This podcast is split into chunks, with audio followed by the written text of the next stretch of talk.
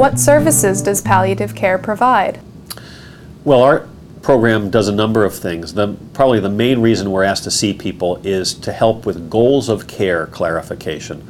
Often, although we're seeing people in the late stages of, of an advanced progressive illness, often they've not had the big picture conversation about what the future holds, what they can expect from continued aggressive treatment, and really what their goals are, knowing that we all are mortal and that, as they say in the movies, no one's going to get out of this one alive.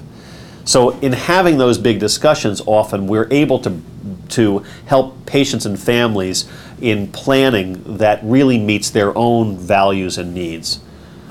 And so, largely, we do goals of care clarification, advanced care planning discussions, helping to illuminate what the future may hold. We spend a lot of time, of course, assessing people's symptoms, their physical well being, their pain, breathing, bowel function, their appetite, their skin, all of those things, um, as well as uh, addressing their emotional and social and spiritual well being. Spiritual assessment and, and care would be another uh, component service.